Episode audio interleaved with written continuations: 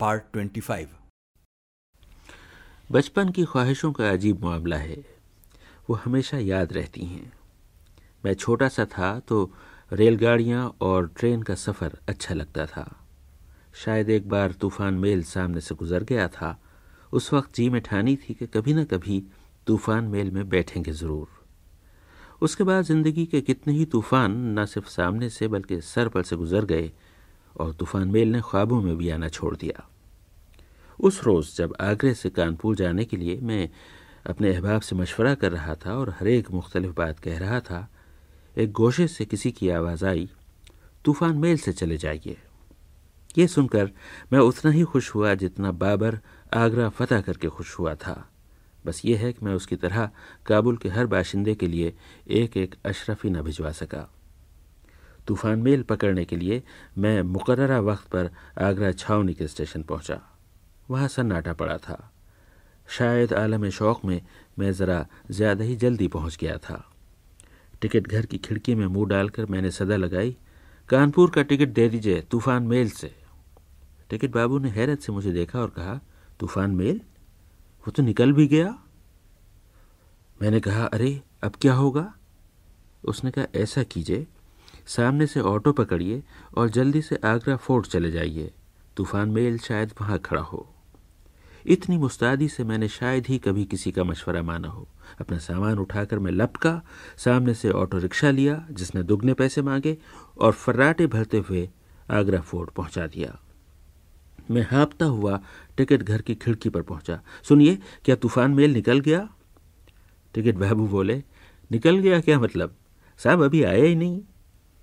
मालूम हुआ कि रास्ते में शहर के किसी चौराहे पर खड़ा है। फिर काफ़ी इंतज़ार के बाद आया और अब जो रवाना हुआ तो ना उसका हाल तूफ़ान जैसा था, ना उसकी चाल मेल जैसी।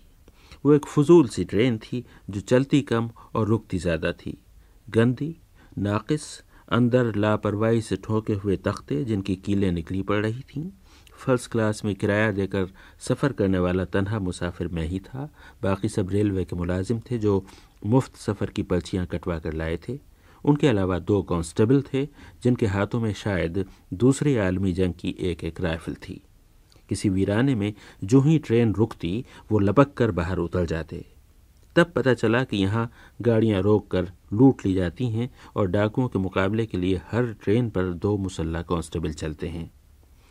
अलबत्ता एक बात की दाद देना पड़ेगी। इधर उधर वीरानों में तो ये तूफ़ान मेल एक एक घंटे खड़ा रहता। अलबत्ता जो इसके खड़े होने का मकाम है, यानी रेलवे स्टेशन, वहाँ यह आलम कि अभी पूरी तरह रुका भी नहीं कि चल पड़ा।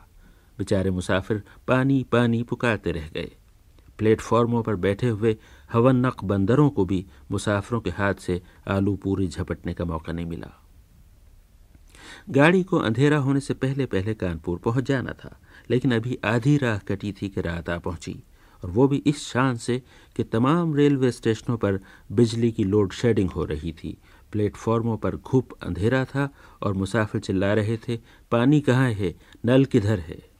हर मरतबा जवाब में गार्ड की सीटी सुनाई देती थी।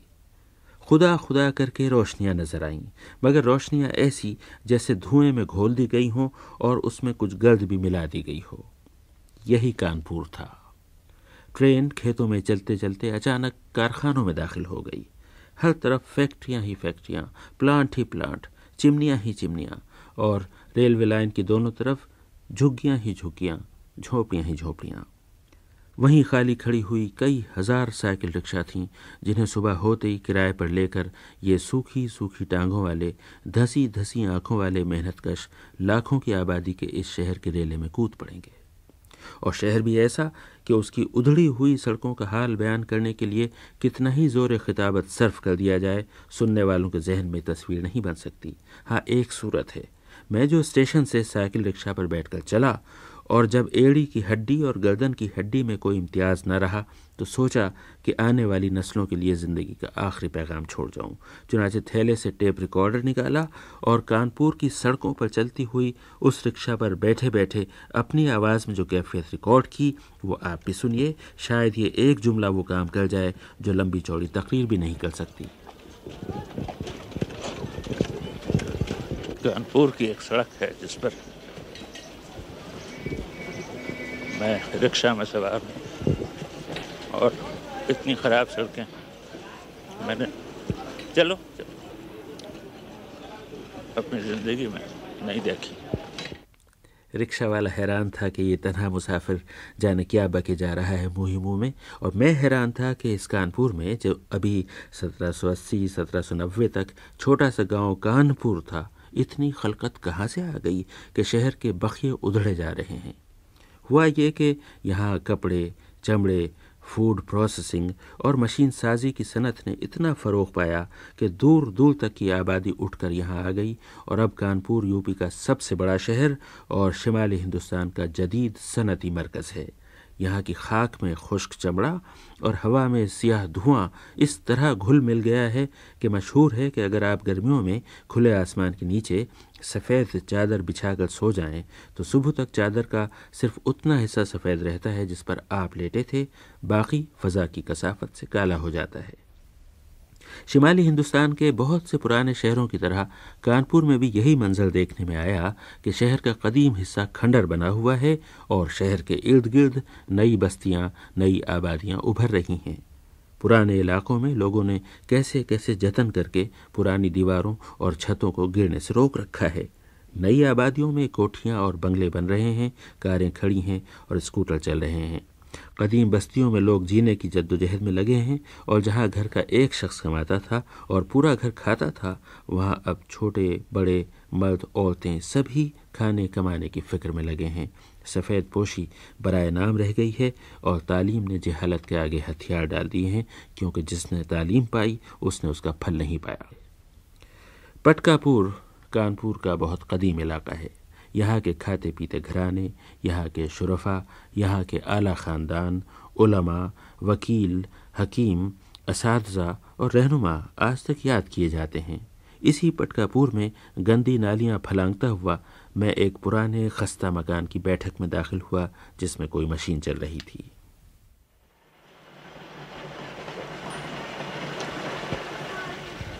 अस्सलाम मैं बीबीसी लंदन से आया हूँ। मेरा नाम रज़ा अली आबदी है आप? वालेकुम अस्सलाम। आपका इसमें ग्रामी? यूनुस अली। यूनुस साहब आप इस कानपुर के किस इलाके में हैं इस वक्त? पटकापुर में। अच्छा मैं जब से इस इलाके में आया हूँ मैं देख रहा हूँ कि मुख्तलिफ़ घरों में या तो दस्तकारियाँ या जल्द साजी या किताब साजी या ये जैसे आप आप जो ये काम कर रहे हैं ये क्या है? रोलिंग का है सर जी। कागज़ के ऊपर सतरें डालते हैं। ये आप मुसत्तिर इसके लिए आपने ये मशीन लगाई। ये कब से आप ये काम कर रहे हैं? ये हमारा आबाई है सर वाले साहब के वक्त से। तो मसलन ये जो आप काम कर रहे हैं रोलिंग का इसमें आपके साथ आपके मददगार कितने हैं? इसमें कम से कम चार आदमी लगते हैं जी। तो उसके लिए आप उजरत देकर बाहर के लोग रखते हैं या आपके अपने घर के लोग आपकी मदद करते हैं?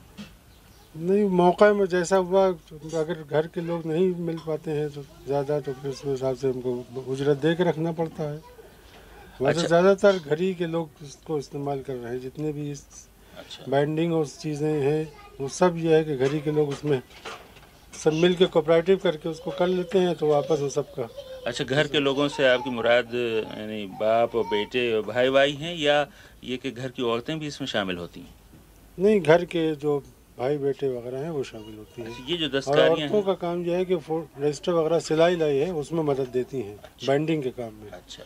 यानी है इस काम में औरतें भी शामिल। हाँ औरतें शामिल हैं। आप तो पटकापुर के पुराने बाशिंदे हैं तो आपने क्या देखा है इस तमाम अरसे में? इकतसादी तौर पर यहाँ के लोगों की हालत बेहतर हुई है या ख़राब हुई है? नहीं तो जब से ये औरतें घर से मिल के करने लगे हैं सब लोग तब से बेहतर हुई है। क्योंकि वैसे एक शख्स पे पहले निज़ाम चलता था एक कमाता था सब खाते थे। अब ये कि सबको तामन देना पड़ता है सबको करना पड़ता है साथ में मिल इसमें मजबूरी भी इसमें मजबूरियाँ शामिल। उस मजबूरी से यह है कि उनकी इकतसादी हालत बेहतर हो जाती है उससे और परेशानियों से बच जाते हैं। ये थे पटकापुर के यूनुस अली साहब। लोगों की हालत घरों की हालत देखकर सवाल ये पैदा होता है कि कसूरवार कौन है हालात या ख़ुद लोग?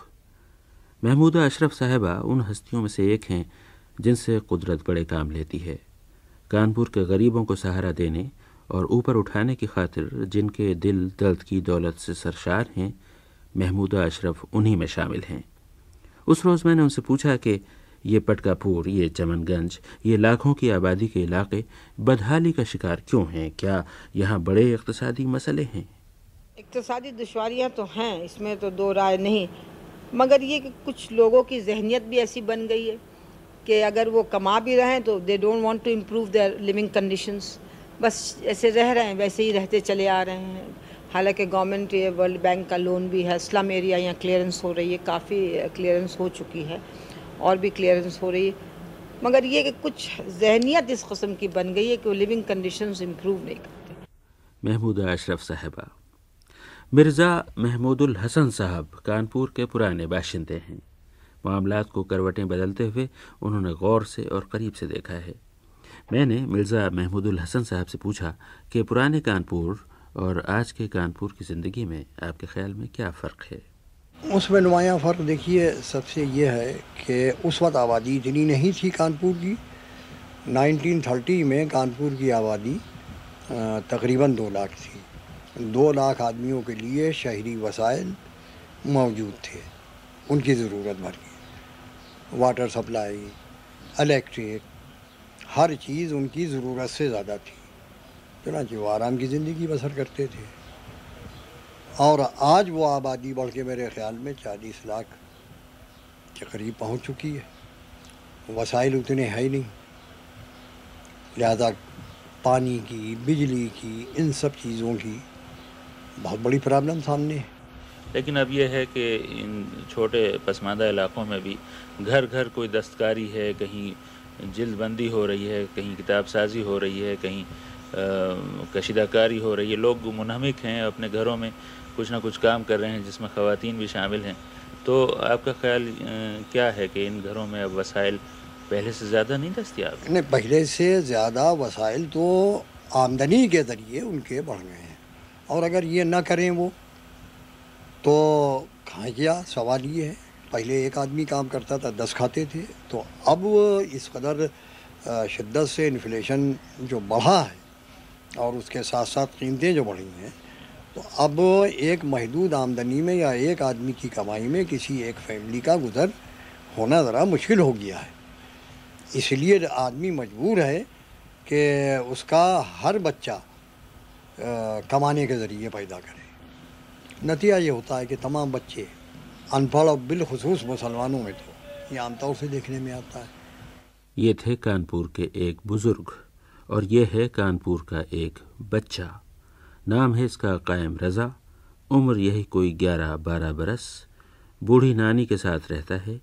नानी बड़ी करबला में सादात की पुरानी कब्रों और मस्जिद की देखभाल करती हैं।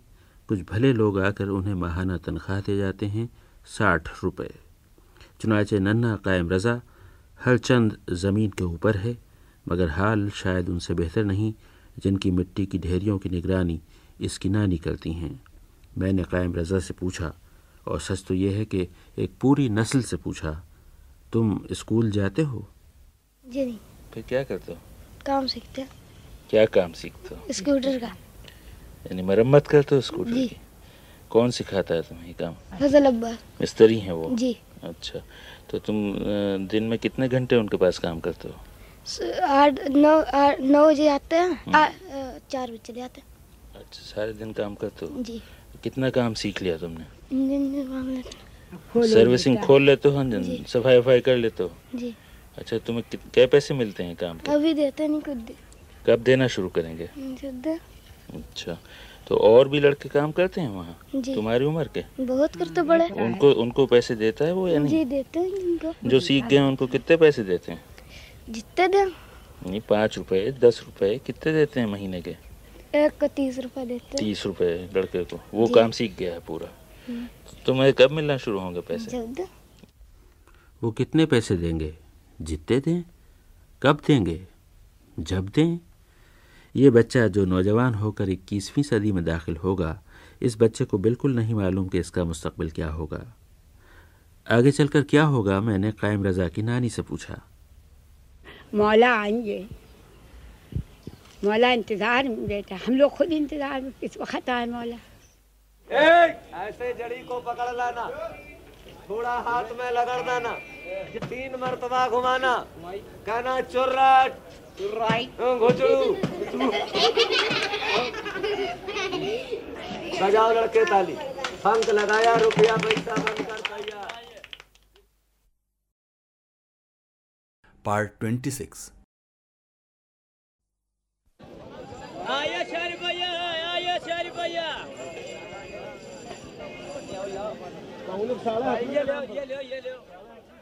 ये कानपुर है। इतवार की सुबह है और दरियापाल से आई हुई सब्ज़ी बिक रही है। मेरी पुश्त पर बल्दिया का बहुत बड़ा कुतुबखाना है। सामने अंग्रेज़ों के ज़माने की माल रोड और उसके साथ साथ फूल बाग है। कहते हैं कि जब अठारह की जंग आज़ादी के बाद हलाकतों का हिसाब बेबाक किया गया था तो यहीं कहीं दरख्तों पर कानपुर के बाशिंदे सैकड़ों की तादाद में फांसी पर लटकाए जाते थे और उनकी लाशें कई कई दिन झूला करती थीं। सुना है अब वो दरख्त काट दिए गए हैं। और शायद उनके साथ ही इस शहर का माजी भी इससे कट गया है। ये जो नौजवान यहाँ सब्ज़ी खरीद रहे हैं, इन्हें शायद खबर तक न हो कि यहाँ कैसा ज्वालामुखी फटा था और नाना राव और अजीमुल्ला खान ने सफ़ेद फार्म हुक्मरानों से कैसी टक्कर ली थी। पहले गोरे हाकमों का खून एक दरिया में बहा था और फिर काले महकूम के खून से कई दरिया बहाए गए थे। इस शहर की नई नस्ल को कहाँ मालूम होगा कि सन 1913 में कानपुर में कैसा मारका हुआ था? जब सड़क चौड़ी करने के लिए मछली बाज़ार की मस्जिद का एक हिस्सा गिराया जा रहा था तो इस शहर वालों ने फरंगी संगीनों और गोलियों की बाढ़ को किस तरह अपने सीनों पर लिया था और किस तरह बच्चों और नौजवानों की लाशों के अंबार लग गए थे।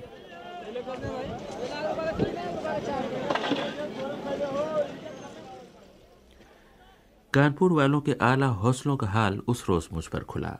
शहर में एक मुजाकरा था, उनवान था जिगर मुरादाबादी और कौमी यकजहती। मिसेस गांधी के कत्ल के बाद इस शहर में न जाने कितने सिख मारे जा चुके थे। उनकी कितनी ही जली हुई दुकानें उस वक्त तक सियाह पड़ी थीं और बहस का मौजू था कौमी एकता। कोई मेहता साहब तकरीर कर रहे थे। वो कह रहे थे कि झगड़े की जड़ वोट है। कायस्थ कायस्थ को वोट देता है और ब्राह्मण ब्राह्मण को। वोट के तलबगार रहनुमा का काम इसी निज़ाम से निकलता है। पार्लियामेंट या असम्बली की सीट की खातिर वो कभी नहीं चाहेगा कि ये ज़ात पात मिट जाए। चुनाचे मेहता साहब ने कहा कि इसका इलाज ये है, इस वोट ही को मिटा दिया जाए। मेहता साहब की बात गलत सही, मगर उन्होंने भरी बज़म में बेधड़क कह दी। मेहता साहब के बाद हलीम कॉलेज के प्रिंसिपल अब्दुल हलीम सिद्दीकी साहब की तकरीर थी। साफ़ कोई के मामले में वो एक कदम आगे बढ़ गए। मैं ये बात बड़े वसूख से आपसे कह रहा हूँ कि कितने ही सेमिनार कर लीजिए, कितने ही इस सिलसिले में मुशायरे कर लीजिए, कितने ही लिटरेचर फराहम कर लीजिए, कौमी एकता का तल्लुक उस दर्जगाह से है, उस दर्जगाह से जो आपका घर है, जहाँ से आपकी नशो नुमा होती है। क्या मैं पूछता हूँ कि किसी के भी वालिद या वालदा ने बचपन में किसी बच्चे को ये सिखाया था कि तुम ना हिंदू हो, ना तुम मुसलमान। तुम इंसान हो और सारी ज़िंदगी इंसानियत का प्रचार करना। बातें तो बहुत लंबी चौड़ी होती हैं और छपती हैं, लेकिन मैं ये बात आपसे चूँकि यहाँ पढ़े लिखों का मजमा है, बड़े अदब से कहना चाहता हूँ कि कौमी यकजहती ऐसा होप्स है, एक ऐसा नारा है, एक ऐसी ना ख़त्म होने वाली ख्वाहिश है कि जिसको हम अपने सीने से लगाए हुए ख़त्म हो जाएँगे और कौमी एकता इस मुल्क में नहीं मुमकिन हो पाएगी। सिर्फ़ एक शख्स ने ताली बजाई। बहुत से चेहरों पर खफगी के रंग आते जाते साफ़ नज़र आ रहे थे, मगर किसी ने उठकर किसी के गरेबान पर हाथ नहीं डाला। अब बारी थी जनाब सदर की, और सदर थे कंवर महेंद्र सिंह बेदी। उन्हें इस कस्म की तकरीरों पर कोई तबसरा करना था और तबसरा भी चेहरों की बदलती हुई रंगतों के बीच, अभी तक सियाह पड़ी हुई दुकानों के पिछवाड़े। कंवल साहब ने अपना मखसूस लबो लहजा हाथ से जाने नहीं दिया। मुझे इस बात की खुशी है कि जिस जिसने जो कुछ कहा है, उसने खुलू से दिल से कहा है, किसी नुकताचीनी तकरीबी नुकताचीनी की नीयत से नहीं कहा। तामीरी नुकताचीनी की नीयत से कहा है और तामीरी नुकताचीनी हर एक काज के लिए, हर एक काम के लिए, हर एक मुहिम के लिए वाकई बहुत ज़रूरी होती है, वरना इंसान गलत सलत तरीके भी अख्तियार करना शुरू कर देता है। तो बहुत अच्छी ही बात हुई, अच्छी ही बल्कि, अच्छी ही नहीं बल्कि बहुत अच्छी बात हुई। कंवर महेंद्र सिंह बेदी उन लोगों में से हैं जो हिंदुस्तान में उर्दू के चराग को रोशन किए हुए हैं। कानपुर की सरजमीन ने यूँ भी अनगिनत दिए जलाए, जिनकी किरणें अभी तक गरीब की कुटिया को मुनवर किए हुए हैं। हसरत मुहानी पर यह शहर सदियों नाज करेगा। मुझे किसी ने बताया कि गरीबों के दुख दूर करने का उनका मिशन फिर से जी उठा है, और चमनगंज के इलाके में खुदा के नेक बंदों ने हसरत मोहानी के नाम पर गरीबों के लिए एक अस्पताल कायम किया है। मैं वहाँ पहुँचा। Hasrat Mohani charitable hospital. पुरानी सी तारीख सी इमारत लेकिन अंदर जाकर देखिए तो नूर ही नूर भरा हुआ। नेकियों का, मोहब्बतों का और इबादतों का नूर। बहुत से डॉक्टर मरीजों को देख रहे हैं। बहुत सा अमला दुखियों को संभाल रहा है। दवाएँ दी जा रही हैं, नुस्खे बन रहे हैं, इंजेक्शन लग रहे हैं, ऑपरेशन हो रहे हैं और परेशान हार लोगों की ढारस बंधाई जा रही है। अस्पताल के निगरान डॉक्टर अज़ीज़ अहमद थे, जिन्हें 18 साल की कामयाब प्रैक्टिस के बाद ये ख्याल आया कि दुनिया अपनी ही ज़ात तक तो महदूद नहीं, इसके आगे भी है। चुनाचे लाखों गरीबों की बस्ती के बीचों बीच ये बेमिसाल अस्पताल एक मीनार बनकर उठा। डॉक्टर अज़ीज़ अहमद बता रहे थे। इस महल्ले के चारों तरफ़ करीब करीब दस लाख की पॉपुलेशन होगी, उसके बीच में ये हॉस्पिटल है। और जो गरीबों का इलाका है, जहाँ पर हिंदू, मुसलमान, सिख, ईसाई, हर मज़हब के हर तबके के लोग रहते हैं और हर तबके के लोग यहाँ आकर इलाज एक रुपए का टिकट बनवाकर दस दिन तक इलाज फ्री लेते हैं। तो कितने मरीज़ आपके यहाँ अंदाजन आते हैं? हमारे यहाँ इस वक्त करीब डेढ़ पौने दो सौ मरीज़ सुबह और शाम में आता है। तो इसके लिए ज़ाहिर है कि ये इसका ख़र्चा उस एक रुपए में तो नहीं इसके पीछे तो बेपनाह वसाइल रिसोर्स की ज़रूरत होती होगी। वो आप कहाँ से हासिल करते हैं? ऐसा है कि हमारी ये सोसाइटी है ये हर आदमी जो किसी भी ज़ात का भी हो, किसी भी कौम का हो, किसी भी फ़र्द हो, वो एक सौ रुपये का मेंबर बनता है। और मेंबरशिप हमारे यहाँ फ्री है। पढ़े लिखे लोगों को मेंबर बनाया जाता है। और जो हमारे यहाँ के खुशहाल लोग हैं, कैपिटलिस्ट जिनको कहना चाहिए, जो बिज़नेस क्लास है, ये हमारे अस्पताल में आते हैं, आने के बाद कोई दो हज़ार रुपये कोई पाँच हज़ार रुपये कोई छः हज़ार रुपये कोई आठ हज़ार रुपये डोनेशंस दे जाता है। और वो ये कहते हैं कि आप दवा मंगा लीजिएगा या जो भी मेडिसिन की ज़रूरत हो, जो भी औजारों की ज़रूरत हो, वो मंगा लीजिएगा ये थे कानपुर के गरीबों को सहारा देने वाले डॉक्टर अज़ीज़ अहमद। उन्होंने मुझे अपनी सोसाइटी की सदर महमूद अशरफ साहबा के बारे में बताया और फिर हर एक ही ने बताया कि वो जो खुदा कभी कभी किसी के दिल में बड़ी नेकी डाल देता है, वैसी ही एक शख्सियत महमूदा अशरफ साहबा की है। उनके होने से हज़ारों बेसहारों को सहारा मिला हुआ है और लाखों घरानों से जहालत मिटी है और इल्म के चराग चले हैं। मैं पहुँचा तो बेगम साहबा मुलाकातियों के कमरे में बैठी थीं। दो बेहद परेशान हजरात उन्हें अपनी परेशानी से आगाह कर रहे थे और वो धीमे धीमे लहजे में उन्हें तसल्ली दे रही थीं। जब वो दोनों उठकर चले गए तो मैंने महमूद अशरफ साहबा से पूछा कि ये दो हजरात शायद अपना कोई मसला लेकर आपके पास आए थे। क्या मसला था वो? ये गुफ्तु जो अभी मेरे से हो रही थी, वो यहाँ एक हडर्ड स्कूल है। पहले इसका स्टैंडर्ड वाकई में बहुत अच्छा था, क्योंकि मेरे ख़ुद बच्चों ने इसी स्कूल में तालीम पाया। मगर अब रिसेंटली तो ऐसा हुआ कि आप सुन ही रहे हैं कि ये इनके बच्चों को इस तरीके से, यानी एक बेंच टूटने के ऊपर, उसको ऐसा मारा कि बच्चे की हालत बिल्कुल ख़तरनाक हो गई। और यहाँ तक हुआ कितना मेजर ऑपरेशन हुआ कि उसकी 10 इंच की आँत काटना पड़ी। और वो अभी सीरियस कंडीशन में बच्चा है हॉस्पिटलाइज है, उसका ऑपरेशन भी हुआ है। और जो आप मेरे से गुफ्तु कर रहे थे वो उसके वालदेन थे। आपके पास ये लोग ये मसला लेकर क्यों आए थे? मेरे पास मसला लेके यूँ आए थे कि मैं यहाँ कानपुर में ज़्यादातर लोगों के सोशल प्रॉब्लम से टैकल करती हूँ और जो बेचारों का जो कुछ मेरे से होता है मैं इन लोगों की मदद करती हूँ जिस तरीके से होता है उनको गाइडेंस देती हूँ।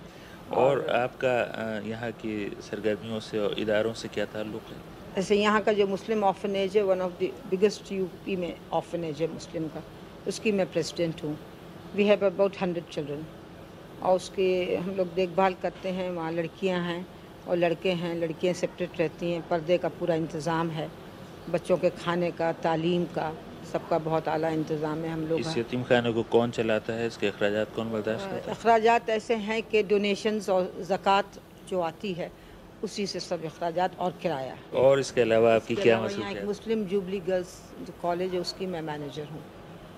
ये इदारा इनफैक्ट जो यहाँ के मुस्लिम एसोसिएशन जो है, जो चमड़े वालों का, जो हाइड चमड़े वालों का समझिए एसोसिएशन है, वो लोग इन इदारों को चलाते हैं। तो उसमें अंदर में गर्ल्स का जो कॉलेज है, उसको मैं देखती हूँ। वैसे हलीम डिग्री कॉलेज जो है, उसमें ही है, और ऐसे प्राइमरी स्कूल्स भी चला रहे हैं। हलीम डिग्री की जो गर्ल्स सेक्शन है, वो भी मैं देखती हूँ। करीबन जिस जो जूबली कॉलेज है उसमें 1800 गर्ल्स स्टूडेंट्स हैं पर्दा नशीन लड़कियाँ हैं। अच्छा गरीब बच्चों की तालीम के लिए कोई इंतज़ाम कुछ है? गरीब बच्चों की तालीम का ये इंतज़ाम है कि जुबली के अंदर ही हम लोग काफ़ी वो देते हैं फ्री शिप जो बच्चे इस लायक होते हैं मुस्तक होते हैं उनको हम लोग देते हैं। ये मुस्लिम एसोसिएशन जो है यही प्रोवाइड करता है। ये थी महमूदा अशरफ साहबा। उनकी बातों से पता चलता था कि कानपुर के चमड़े के ताजिर अपनी 100 बरस की रिवायत के मुताबिक आज भी गरीबों को उठाकर ऊँचा मकाम दिलाने में अपना भरपूर किरदार अदा कर रहे हैं।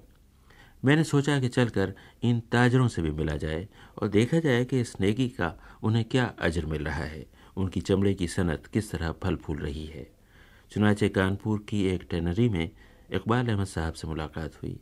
उन्होंने मुझे बताया कि सौ से ज़्यादा टेनरियों में पाँच से सात हज़ार बाशिंदों को रोज़गार मिला हुआ है और भैंस का बेहतरीन चमड़ा तैयार हो रहा है, जिसका साठ फ़ीसद हिस्सा मुल्क से बाहर जाता है। मगर मेरे एक सवाल ने बात का रुख मोड़ दिया। मैंने इकबाल अहमद साहब से पूछा कि कानपुर में चमड़े की सनत का मुस्तकबिल कैसा दिखाई देता है। लेदर इंडस्ट्रीज़ का फ्यूचर तो अब आहिस्ता आहिस्ता कम होता जा रहा है, क्योंकि ज़्यादातर लोग इसमें जो हैं वो गुड्स में और जो उसके और अदर अलाइड आइटम्स हैं, सब उसमें ज़्यादा इंटरेस्ट ले रहे हैं। इसलिए कि उसमें गवर्नमेंट से फैसिलिटीज़ भी जो उनको बोनस और मिलता है, वो ज़्यादा मिलता है उसमें। तो लोगों का रुझान ज़्यादातर उस तरफ़ हो गया है बनस्बत फिनिश लेदर एक्सपोर्ट करने के या परचेस करने में लोग ज़्यादातर गुड्स के ही चक्कर में रहते हैं कि यहाँ से गुड्स मैन्युफैक्चर करके और एक्सपोर्ट किया जाए। ये शायद बिल्कुल सच है कि सादा चमड़े के बजाय अब चमड़े की चीज़ें तैयार करने का ज़माना आ गया है और चमड़े की मसनूआत बनाने का कारोबार इतनी तरक्की कर रहा है कि मैं एक सनतकार खातून से मिला जो ख़ुद इस तरक्की पर हैरान थीं और ये समझने से कासिल थीं कि ख़ास तौर पे उनकी अपनी सनत इतनी ज़बरदस्त तरक्की क्यों कर रही है और किसके लिए कर रही है। उनका नाम है साबरा नसरीन सिद्दीकी। फूल वाली गली में उनका चमड़े का कारोबार है और मैं उनसे ये पूछकर हैरान रह गया कि आपके कारोबार का क्या हाल है। कारोबार तो माशाल्लाह बहुत उरूज पर है लेकिन शुरू में ज़रा दिक्कतें हुई थी। किस किस्म के किस चीज़ का कारोबार? कारोबार मेरा हंटर का है। लेदर का वैसे तो दुकान है चमड़े की अच्छा। लेकिन अब मैं जो हूँ तो हंटर बनवाती हूँ। यानी जिसे चाबुक हाँ, कहा जाता था जाता वो आप चमड़े के चाबुक बनाती हैं। अच्छा। फिर वो उसका क्या होता है? कहाँ जाते हैं? वो जाते हैं फ़ॉरन लेकिन हम सप्लाई करते हैं जैसे दिल्ली से ऑर्डर आया या मुरादाबाद से पार्टियाँ हैं जो ऑर्डर देती हैं तो हम उनको सप्लाई करते हैं। वो उनको फिर आगे बाहर के मुल्कों बाहर जी हाँ भेजती हूँ। अच्छा। तो कितने हंटर या चाबुक आप साल भर में बनाकर बाहर सप्लाई करती हैं? हमारे तो समझिए कि हर महीने दस हज़ार पंद्रह हज़ार बीस हज़ार जितने हो जाएँ भेजते हैं अच्छा तो ये बाहर जाते हैं बाहर लोग इन हंटरों को क्यों मंगवाते हैं? ये तो हमें भी समझ में भी नहीं आता कि लोग क्यों मंगवाते हैं और क्या काम आते हैं ये। इतना ज़्यादा इसकी तादाद बढ़ती जा रही कि समझ ही में नहीं आ रहा। अब इस वक्त समझिए जाजमो में हमारी चार जगह से माल बट रहा है। और करीब एक हज़ार से ऊपर औरतें हो गई जो बनाती हैं। उस रोज़ कानपुर में साबरा नसरीन सिद्दीकी साहबा मुझे बता रही थी कि हर साल हज़ारों हंटर बनकर दुनिया में खुदा जाने कहाँ जा रहे हैं और किस काम आ रहे हैं। उस वक्त तो मुझे भी अंदाज़ा न था। लेकिन जब मैं बरतानिया वापस आ गया और कुछ अरसे बाद जनूबी अफ्रीका में जुल्म तले कुचले हुए कालों ने सड़कों पर निकलकर सदाए एहतजाज बुलंद की तो टेलीविज़न पर हमने देखा कि जनूबी अफ्रीका की सफ़ेद फार्म पुलिस उन्हें डंडों या लाठियों से नहीं, बल्कि चमड़े के हंटरों से मार मार कर खुद उनकी अपनी चमड़ी उधेड़ रही है। मैं ठिठक कर रह गया। मजलूमों की पीठ पर पड़ने वाले ये हंटर कहीं फूल वाली गली के बने हुए तो नहीं? क्या ये हंटर जाजमऊ से चलकर जोहानसबर्ग तक पहुँचे हैं? शायद ऐसा ना हो, मगर शायद ऐसा ही हो। आया शरीफ भैया आया शरीफ भैया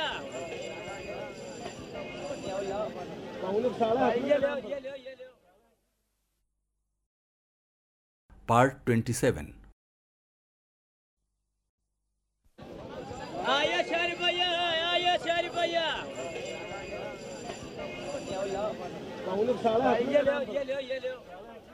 ये कानपुर है। इतवार की सुबह है और दरियापाल से आई हुई सब्ज़ी बिक रही है। मेरी पुश्त पर बल्दिया का बहुत बड़ा कुतुबखाना है सामने अंग्रेज़ों के ज़माने की माल रोड और उसके साथ साथ फूल बाग है। कहते हैं कि जब अठारह की जंग आज़ादी के बाद हलाकतों का हिसाब बेबाक किया गया था तो यहीं कहीं दरख्तों पर कानपुर के बाशिंदे सैकड़ों की तादाद में फांसी पर लटकाए जाते थे और उनकी लाशें कई कई दिन झूला करती थीं। सुना है अब वो दरख्त काट दिए गए हैं और शायद उनके साथ ही इस शहर का माजी भी इससे कट गया है। ये जो नौजवान यहाँ सब्ज़ी खरीद रहे हैं, इन्हें शायद खबर तक न हो कि यहाँ कैसा ज्वालामुखी फटा था और नाना राव और अजीमुल्ला खान ने सफ़ेद फार्म हुक्मरानों से कैसी टक्कर ली थी।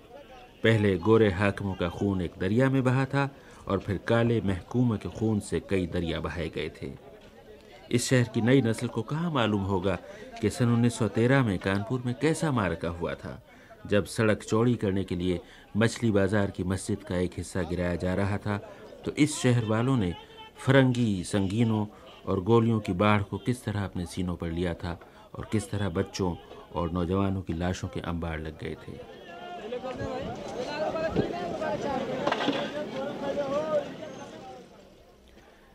कानपुर वालों के आला हौसलों का हाल उस रोज मुझ पर खुला। शहर में एक मुजाकरा था, उनवान था जिगर मुरादाबादी और कौमी यकजहती। मिसेस गांधी के कत्ल के बाद इस शहर में न जाने कितने सिख मारे जा चुके थे। उनकी कितनी ही जली हुई दुकानें उस वक्त तक सियाह पड़ी थीं और बहस का मौजू था कौमी एकता। कोई मेहता साहब तकरीर कर रहे थे। वो कह रहे थे कि झगड़े की जड़ वोट है। कायस्थ कायस्थ को वोट देता है और ब्राह्मण ब्राह्मण को।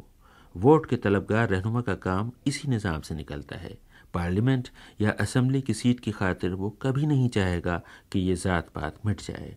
चुनाचे मेहता साहब ने कहा कि इसका इलाज ये है, इस वोट ही को मिटा दिया जाए। मेहता साहब की बात गलत सही, मगर उन्होंने भरी बज़म में बेधड़क कह दी। मेहता साहब के बाद हलीम कॉलेज के प्रिंसिपल अब्दुल हलीम सिद्दीकी साहब की तकरीर थी। साफ़ कोई के मामले में वो एक कदम आगे बढ़ गए। मैं ये बात बड़े वसूख से आपसे कह रहा हूँ कि कितने ही सेमिनार कर लीजिए, कितने ही इस सिलसिले में मुशायरे कर लीजिए, कितने ही लिटरेचर फराहम कर लीजिए, कौमी एकता का तल्लुक उस दर्जगाह से है, उस दर्जगाह से जो आपका घर है, जहाँ से आपकी नशो नुमा होती है। क्या मैं पूछता हूँ कि किसी के भी वालिद या वालदा ने बचपन में किसी बच्चे को ये सिखाया था कि तुम ना हिंदू हो, ना तुम मुसलमान, तुम इंसान हो और सारी ज़िंदगी इंसानियत का प्रचार करना। बातें तो बहुत लंबी चौड़ी होती हैं और छपती हैं, लेकिन मैं ये बात आपसे, चूँकि यहाँ पढ़े लिखों का मजमा है, बड़े अदब से कहना चाहता हूँ कि कौमी यकजहती ऐसा होप्स है, एक ऐसा नारा है, एक ऐसी ना ख़त्म होने वाली ख्वाहिश है कि जिसको हम अपने सीने से लगाए हुए ख़त्म हो जाएँगे और कौमी एकता इस मुल्क में नहीं मुमकिन हो पाएगी।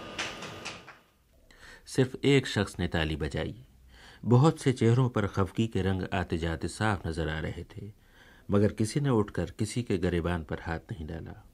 अब बारी थी जनाब सदर की, और सदर थे कंवर महेंद्र सिंह बेदी। उन्हें इस कस्म की तकरीरों पर कोई तबसरा करना था और तबसरा भी चेहरों की बदलती हुई रंगतों के बीच, अभी तक सियाह पड़ी हुई दुकानों के पिछवाड़े। कंवल साहब ने अपना मखसूस लबो लहजा हाथ से जाने नहीं दिया।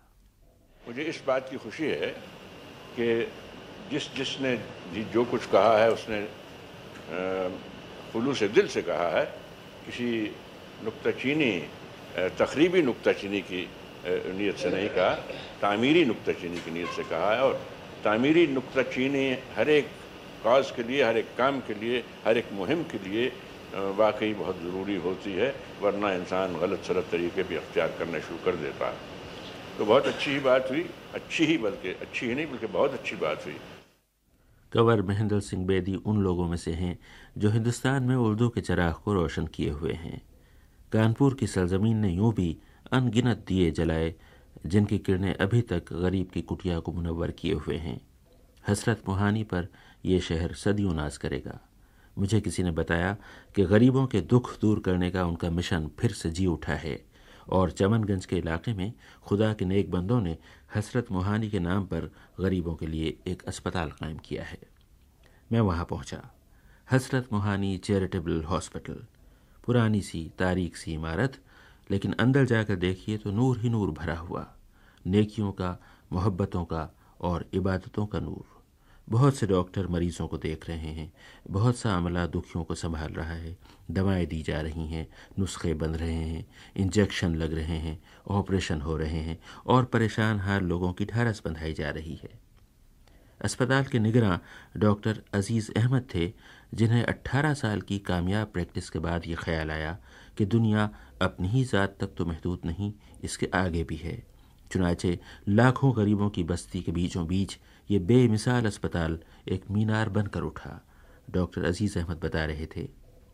इस महले के चारों तरफ़ करीब करीब दस लाख की पॉपुलेशन होगी, उसके बीच में ये हॉस्पिटल है। और जो गरीबों का इलाका है, जहाँ पर हिंदू, मुसलमान, सिख, ईसाई, हर मज़हब के, हर तबके के लोग रहते हैं और हर तबके के लोग यहाँ आकर इलाज एक रुपए का टिकट बनवाकर दस दिन तक इलाज फ्री लेते हैं। तो कितने मरीज़ आपके यहाँ अंदाजन आते हैं? हमारे यहाँ इस वक्त करीब डेढ़ पौने दो सौ मरीज़ सुबह और शाम में आता है। तो इसके लिए ज़ाहिर है कि ये इसका ख़र्चा उस एक रुपए में तो नहीं इसके पीछे तो बेपनाह वसाइल रिसोर्स की ज़रूरत होती होगी। वो आप कहाँ से हासिल करते हैं? ऐसा है कि हमारी ये सोसाइटी है ये हर आदमी जो किसी भी ज़ात का भी हो, किसी भी कौम का हो, किसी भी फ़र्द हो, वो एक सौ रुपये का मेंबर बनता है। और मेंबरशिप हमारे यहाँ फ्री है। पढ़े लिखे लोगों को मेंबर बनाया जाता है। और जो हमारे यहाँ के खुशहाल लोग हैं, कैपिटलिस्ट जिनको कहना चाहिए, जो बिज़नेस क्लास है, ये हमारे अस्पताल में आते हैं। आने के बाद कोई दो हज़ार रुपये कोई पाँच हज़ार रुपये कोई छः हज़ार रुपये कोई आठ हज़ार रुपये डोनेशंस दे जाता है। और वो ये कहते हैं कि आप दवा मंगा लीजिएगा या जो भी मेडिसिन की ज़रूरत हो, जो भी औजारों की ज़रूरत हो, वो मंगा लीजिएगा। ये थे कानपुर के गरीबों को सहारा देने वाले डॉक्टर अज़ीज़ अहमद। उन्होंने मुझे अपनी सोसाइटी की सदर महमूद अशरफ साहबा के बारे में बताया और फिर हर एक ही ने बताया कि वो जो खुदा कभी कभी किसी के दिल में बड़ी नेकी डाल देता है, वैसी ही एक शख्सियत महमूदा अशरफ साहबा की है। उनके होने से हज़ारों बेसहारों को सहारा मिला हुआ है और लाखों घरानों से जहालत मिटी है और इल्म के चराग चले हैं। मैं पहुँचा तो बेगम साहबा मुलाकातियों के कमरे में बैठी थीं। दो बेहद परेशान हजरात उन्हें अपनी परेशानी से आगाह कर रहे थे और वो धीमे धीमे लहजे में उन्हें तसल्ली दे रही थीं। जब वो दोनों उठकर चले गए तो मैंने महमूद अशरफ साहबा से पूछा कि ये दो हजरात शायद अपना कोई मसला लेकर आपके पास आए थे? क्या मसला था वो? ये गुफ्तु जो अभी मेरे से हो रही थी, वो यहाँ एक हडर्ड स्कूल है। पहले इसका स्टैंडर्ड वाकई में बहुत अच्छा था, क्योंकि मेरे ख़ुद बच्चों ने इसी स्कूल में तालीम पाया। मगर अब रिसेंटली तो ऐसा हुआ कि आप सुन ही रहे हैं कि ये इनके बच्चों को इस तरीके से, यानी एक बेंच टूटने के ऊपर, उसको ऐसा मारा कि बच्चे की हालत बिल्कुल ख़तरनाक हो गई। और यहाँ तक हुआ कितना मेजर ऑपरेशन हुआ कि उसकी 10 इंच की आँत काटना पड़ी। और वो अभी सीरियस कंडीशन में बच्चा है हॉस्पिटलाइज है, उसका ऑपरेशन भी हुआ है। और जो आप मेरे से गुफ्तु कर रहे थे वो उसके वालदेन थे। आपके पास ये लोग ये मसला लेकर क्यों आए थे? मेरे पास मसला लेकर यूँ आए थे कि मैं यहाँ कानपुर में ज़्यादातर लोगों के सोशल प्रॉब्लम से टैकल करती हूँ और जो बेचारों का जो कुछ मेरे से होता है मैं इन लोगों की मदद करती हूँ जिस तरीके से होता है उनको गाइडेंस देती हूँ। और, और आपका यहाँ की सरगर्मियों से और इदारों से क्या ताल्लुक़ है? जैसे यहाँ का जो मुस्लिम ऑफनेज है one of the biggest UP में ऑफनेज है मुस्लिम का।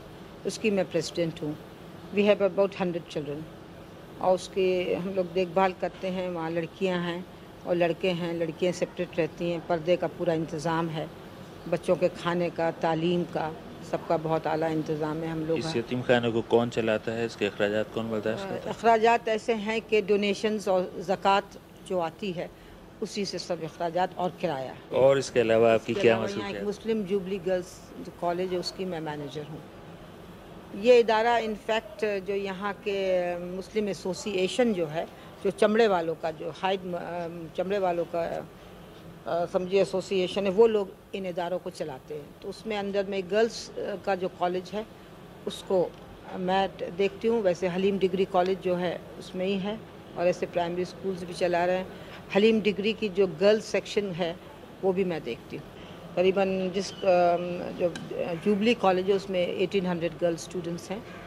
पर्दा नशीन लड़कियाँ हैं। अच्छा गरीब बच्चों की तालीम के लिए कोई इंतज़ाम कुछ है? गरीब बच्चों की तालीम का ये इंतज़ाम है कि जुबली के अंदर ही हम लोग काफ़ी वो देते हैं फ्री शिप जो बच्चे इस लायक होते हैं मुस्तक होते हैं उनको हम लोग देते हैं। ये मुस्लिम एसोसिएशन जो है यही प्रोवाइड करता है।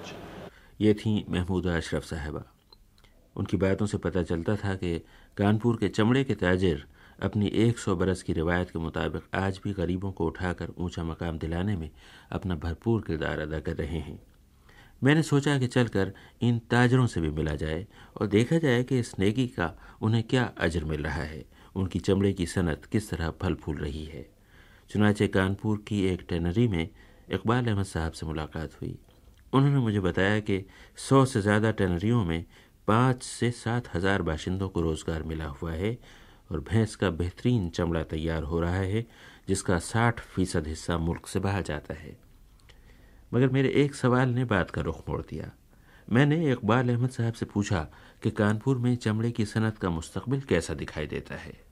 लेदर इंडस्ट्रीज़ का फ्यूचर तो अब आहिस्ता आहिस्ता कम होता जा रहा है, क्योंकि ज़्यादातर लोग इसमें जो हैं वो गुड्स में और जो उसके और अदर अलाइड आइटम्स हैं, सब उसमें ज़्यादा इंटरेस्ट ले रहे हैं।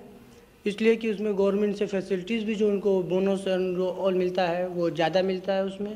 तो लोगों का रुझान ज़्यादातर उस तरफ़ हो गया है बनस्बत फिनिश लेदर एक्सपोर्ट करने के या परचेस करने में लोग ज़्यादातर गुड्स के ही चक्कर में रहते हैं कि यहाँ से गुड्स मैन्युफैक्चर करके और एक्सपोर्ट किया जाए। ये शायद बिल्कुल सच है कि सादा चमड़े के बजाय अब चमड़े की चीज़ें तैयार करने का ज़माना आ गया है और चमड़े की मसनूआत बनाने का कारोबार इतनी तरक्की कर रहा है कि मैं एक सनतकार खातून से मिला जो ख़ुद इस तरक्की पर हैरान थीं और ये समझने से कासिल थीं कि ख़ास तौर पे उनकी अपनी सनत इतनी ज़बरदस्त तरक्की क्यों कर रही है और किसके लिए कर रही है। उनका नाम है साबरा नसरीन सिद्दीकी। फूल वाली गली में उनका चमड़े का कारोबार है और मैं उनसे ये पूछकर हैरान रह गया कि आपके कारोबार का क्या हाल है। कारोबार तो माशाल्लाह बहुत रोज पर है लेकिन शुरू में ज़रा दिक्कतें हुई थी। किस किस्म के किस चीज़ का कारोबार? कारोबार मेरा हंटर का है। लेदर का वैसे तो दुकान है चमड़े की अच्छा। लेकिन अब मैं जो हूँ तो हंटर बनवाती हूँ। यानी जिसे चाबुक हाँ, कहा जाता था। वो आप चमड़े के चाबुक बनाती हैं। अच्छा। फिर वो उसका क्या होता है? कहाँ जाते हैं? वो जाते हैं फ़ॉरन लेकिन हम सप्लाई करते हैं। जैसे दिल्ली से ऑर्डर आया या मुरादाबाद से पार्टियाँ हैं जो ऑर्डर देती हैं तो हम उनको सप्लाई करते हैं। वो उनको फिर आगे बाहर के मुल्कों बाहर जी हाँ भेजती हूँ। अच्छा। तो कितने हंटर या चाबुक आप साल भर में बनाकर बाहर सप्लाई करती हैं? हमारे तो समझिए कि हर महीने दस हज़ार पंद्रह हज़ार बीस हज़ार जितने हो जाएँ भेजते हैं अच्छा तो ये बाहर जाते हैं बाहर लोग इन हंटरों को क्यों मंगवाते हैं? ये तो हमें भी समझ में भी नहीं आता कि लोग क्यों मंगवाते हैं और क्या काम आते हैं ये। इतना ज़्यादा इसकी तादाद बढ़ती जा रही कि समझ ही में नहीं आ रहा। अब इस वक्त समझिए जाजमो में हमारी चार जगह से माल बट रहा है। और करीब एक हज़ार से ऊपर औरतें हो गई जो बनाती हैं। उस रोज़ कानपुर में साबरा नसरीन सिद्दीकी साहबा मुझे बता रही थी कि हर साल हज़ारों हंटर बनकर दुनिया में खुदा जाने कहाँ जा रहे हैं और किस काम आ रहे हैं। उस वक्त तो मुझे भी अंदाज़ा न था।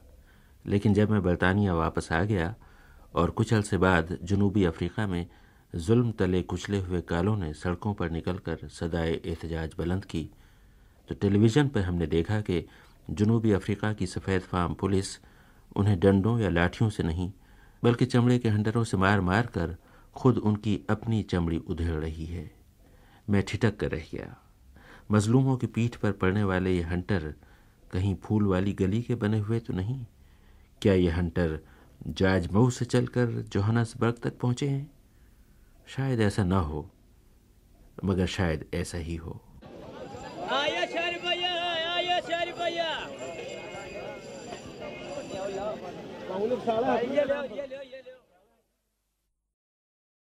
पार्ट 28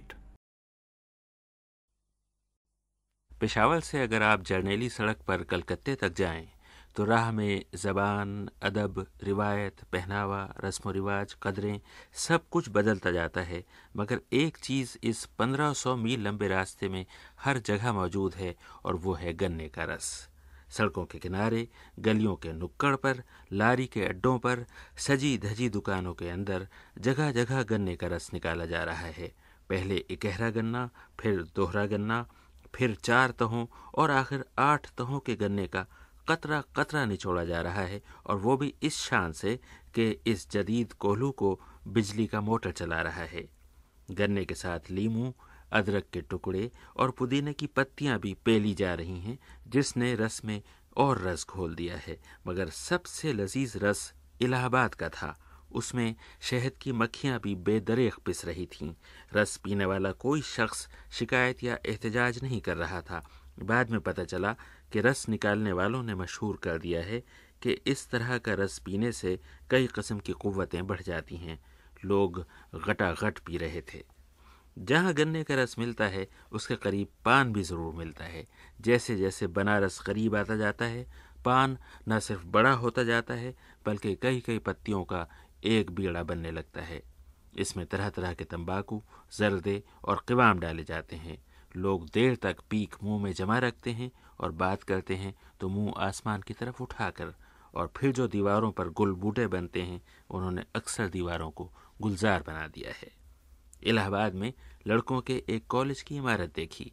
कभी सफ़ेद रही होगी। अब लड़कों ने उसके चप्पे चप्पे पर इंतखाबी नारे लिख दिए हैं।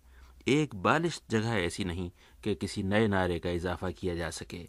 ज़रा करीब जाकर देखा तो सदर और जनरल सेक्रेटरी के अहदों के उम्मीदवारों ने कॉलेज के फर्श पे भी अपने नाम लिखवा दिए थे। गालिब ने सच ही कहा है, सब्जे को जब कहीं जगह न मिली, बन गया सथे आप पर काई। इलाहाबाद हमेशा यूपी में तालीम का बड़ा मरकज रहा। हाई स्कूल और इंटरमीडिएट तालीम का बोर्ड वही है जो आज भी पूरे सूबे में हर साल 15-20 लाख तालब इलमों का इम्तहान लेता है। लेकिन इलाहाबाद में जो तालीमी इदारा देखने की जा है, वो इलाहाबाद यूनिवर्सिटी की इमारत है। ऊँचे घने दरख्तों में घिरी महराबों, गुंबदों, मीनारों और जालियों की इमारतें, लंबी राहदारियाँ बड़ी बड़ी गुलाम गर्दिशें ऊँचे ऊँचे बरामदे और उनसे भी ऊँची छतों के ठंडे कमरे। जिन दिनों मैं वहाँ पहुँचा, यूनिवर्सिटी को कायम हुए अट्ठानवे बरस हो चुके थे और सद साल तकरीबा की तैयारियाँ जारी थीं। इस यूनिवर्सिटी में उर्दू का शोबा बहुत पुराना है। हिंदी और उर्दू के शोबे वहाँ एक साथ खुले थे। जिन दिनों मैं पहुँचा, हिंदी के शोबे की डायमंड जुबली मनाई जा रही थी और उर्दू के शोबे की डायमंड जुबली अगर कहीं मनाई जा भी रही थी तो उसमें कोई ऐसी चमक दमक ना थी कि नज़र आती। शोबा उर्दू के बारे में उसके उस्ताद प्रोफेसर अकील रिजवी साहब ने मुझे बताया। इलाहाबाद में सबसे पहले ये शोबा कायम हुआ और इलाहाबाद यूनिवर्सिटी में 1924 में उर्दू का शोबा कायम हुआ, जबकि हिंदुस्तान में कहीं उर्दू यूनिवर्सिटी में नहीं पढ़ाई जाती थी। उर्दू में सूरत हाल पार्टीशन के बाद तो ख़राब हो गई थी। बहुत थोड़े से तलबा रह गए थे। और उर्दू में आज जो सूरत हाल है, वो बहुत ही उम्मीद अफज़ा है। इसलिए कि पहले चार पाँच लड़कों से ज़्यादा एमए में नहीं हुआ करते थे। आज हमारे पास पिछले साल के रिकॉर्ड में 102 एमए प्रीवियस में खाली एडमिशन थे और 75 फाइनल में थे।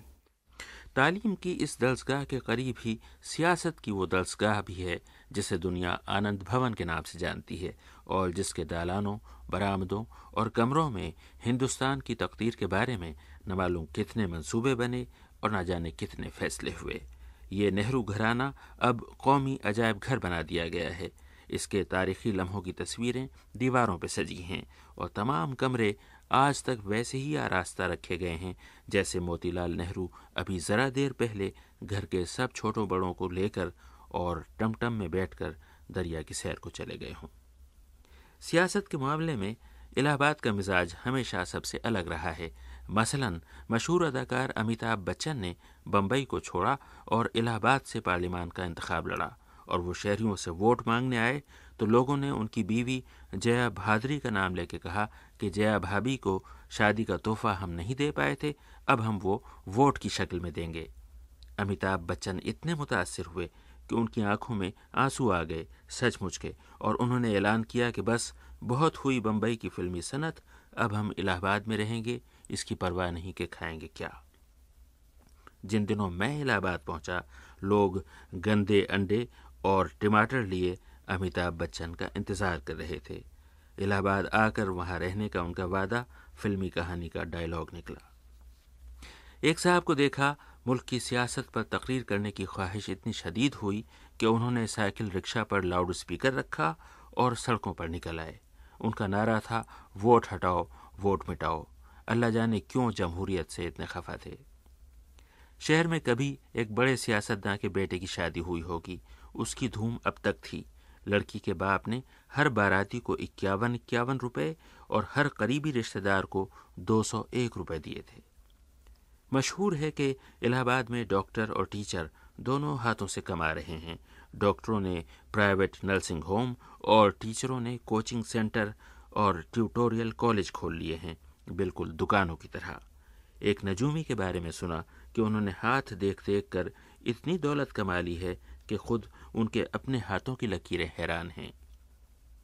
लेकिन सबसे दिलचस्प लकीर वो रेलवे लाइन है जिसके शिमाल में सिविल लाइंस का इलाका और जुनूब में पुराना शहर आबाद है। एक तरफ़ यूँ लगता है जैसे इंग्लिस्तान का कोई शहर और दूसरी तरफ़ तंग गलियों और गुंजान आबादी की ऐसी बस्ती जहाँ अब पैर टिकाने की भी जगह नहीं।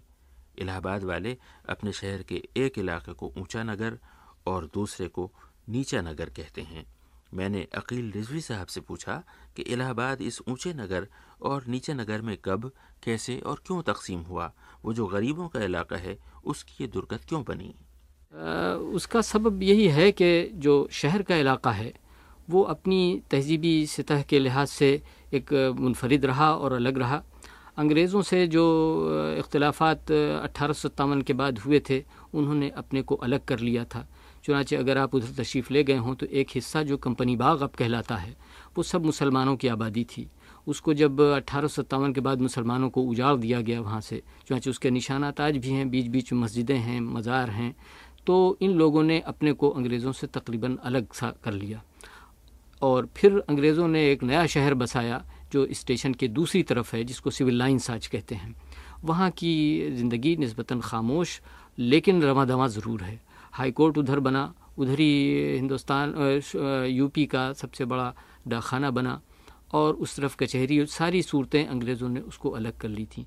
इलाहाबाद तारीख की निगाह में हिंदू धर्म का बड़ा ठिकाना है मगर बहुत कम लोग जानते हैं कि मुस्लिम तसव्वुफ को भी ये सरजमीन बहुत रास आई और सूफिया ने अकीदों के बंटवारे मिटाकर यहाँ यगानगत और भाईचारे की लौ ऊँची की।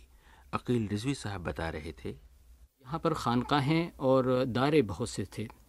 और सूफियों के दायरे जो आज भी कायम हैं किसी न किसी शक्ल में, जो बारह के करीब हैं, उनमें ख़ास तरीके से दार शाह अजमल दार शाह मोहम्मदी दार शाह अलीम, ये बहुत मशहूर हैं और आज भी इनकी अहमियत है। इनमें ऐसे लोग रहे हैं कि जो सूफियों का मिजाज भी रखते थे, ख़ुद सूफिया भी थे उनमें और उन्होंने जो कुछ भी लिखा, लिखने पढ़ने का भी काम किया, वो इसी नुक़ नज़र से, जिसे एक ह्यूमनिज़म का हम नुक़ नज़र कह सकते हैं। एक मसला ये भी रहा है कि यहाँ चूँकि मुग़लों का कैंप का किसी ज़िंदगी यहाँ पर थी, इसलिए इसके इम्कान भी हुआ करते थे कि आपस में हिंदू, मुस्लिम नफाक की भी सूरतें पैदा हो जाती थीं, जो आज भी किसी न किसी शक्ल में मौजूद हैं। इसको दूर करने के लिए भी इन दायरों ने और सूफिया कराम ने खासा काम किया। ये थे अकील रिजवी। पुराने इलाहाबाद में जिसने खुसरो बाग न देखा, कुछ न देखा, वहाँ जहांगीर का सरकश बेटा खुसरो, उसकी राजपूत माँ और एक बहन दफन है। वहीं खुसरो के दो बेटे भी दफन हैं और वहीं तारीख की ये पहली दफन है कि खुसरो तबई मौत मरा था या शहजादे को बाप के इशारे पर गला घूंट कर मारा गया था। अब इमली के बड़े बड़े दरख्त उनकी कब्रों पर साया किए हुए हैं और इस बहुत बड़े बाग की चार दीवारी से लगी लगी जर्नेली सड़क पर खलकत का एक समंदर रवा है। ये शेर शाही सड़क अक्सर शहरों के बाहर से गुजरती है, लेकिन इलाहाबाद के बीचों बीच चलती है। इस सड़क पर बैक वक्त rickshaw, cycle, यक्का, motorcycle, scooter, truck mini bus Matador और लारियाँ चलती हैं। इसके अलावा दुकानों, गोदामों का माल इधर उधर लाने ले जाने के लिए हाथ से धकेले जाने वाले ठेले चलते हैं। और सबसे बुलंद होकर ऊँट चलते हैं, जो गाँव देहात से बड़े बड़े तरबूज और कद्दू लाद कर शहर लाते हैं। इलाहाबाद की जरनेली सड़क के बारे में अकील रिजवी साहब ने दिलचस्प बातें बताईं। जहाँ से शुरू होती है अब सड़क आबादियाँ बढ़ गई हैं, लेकिन असल सड़क वहीं से शुरू होती थी कि जो अब कोठा पारचा कहलाता है, जहाँ पर एक लोहे का पुल रेलवे का बना हुआ है, जिसको बहुत से लोग टक्कर साहब का पुल वहाँ कहते हैं मकामी तौर पर।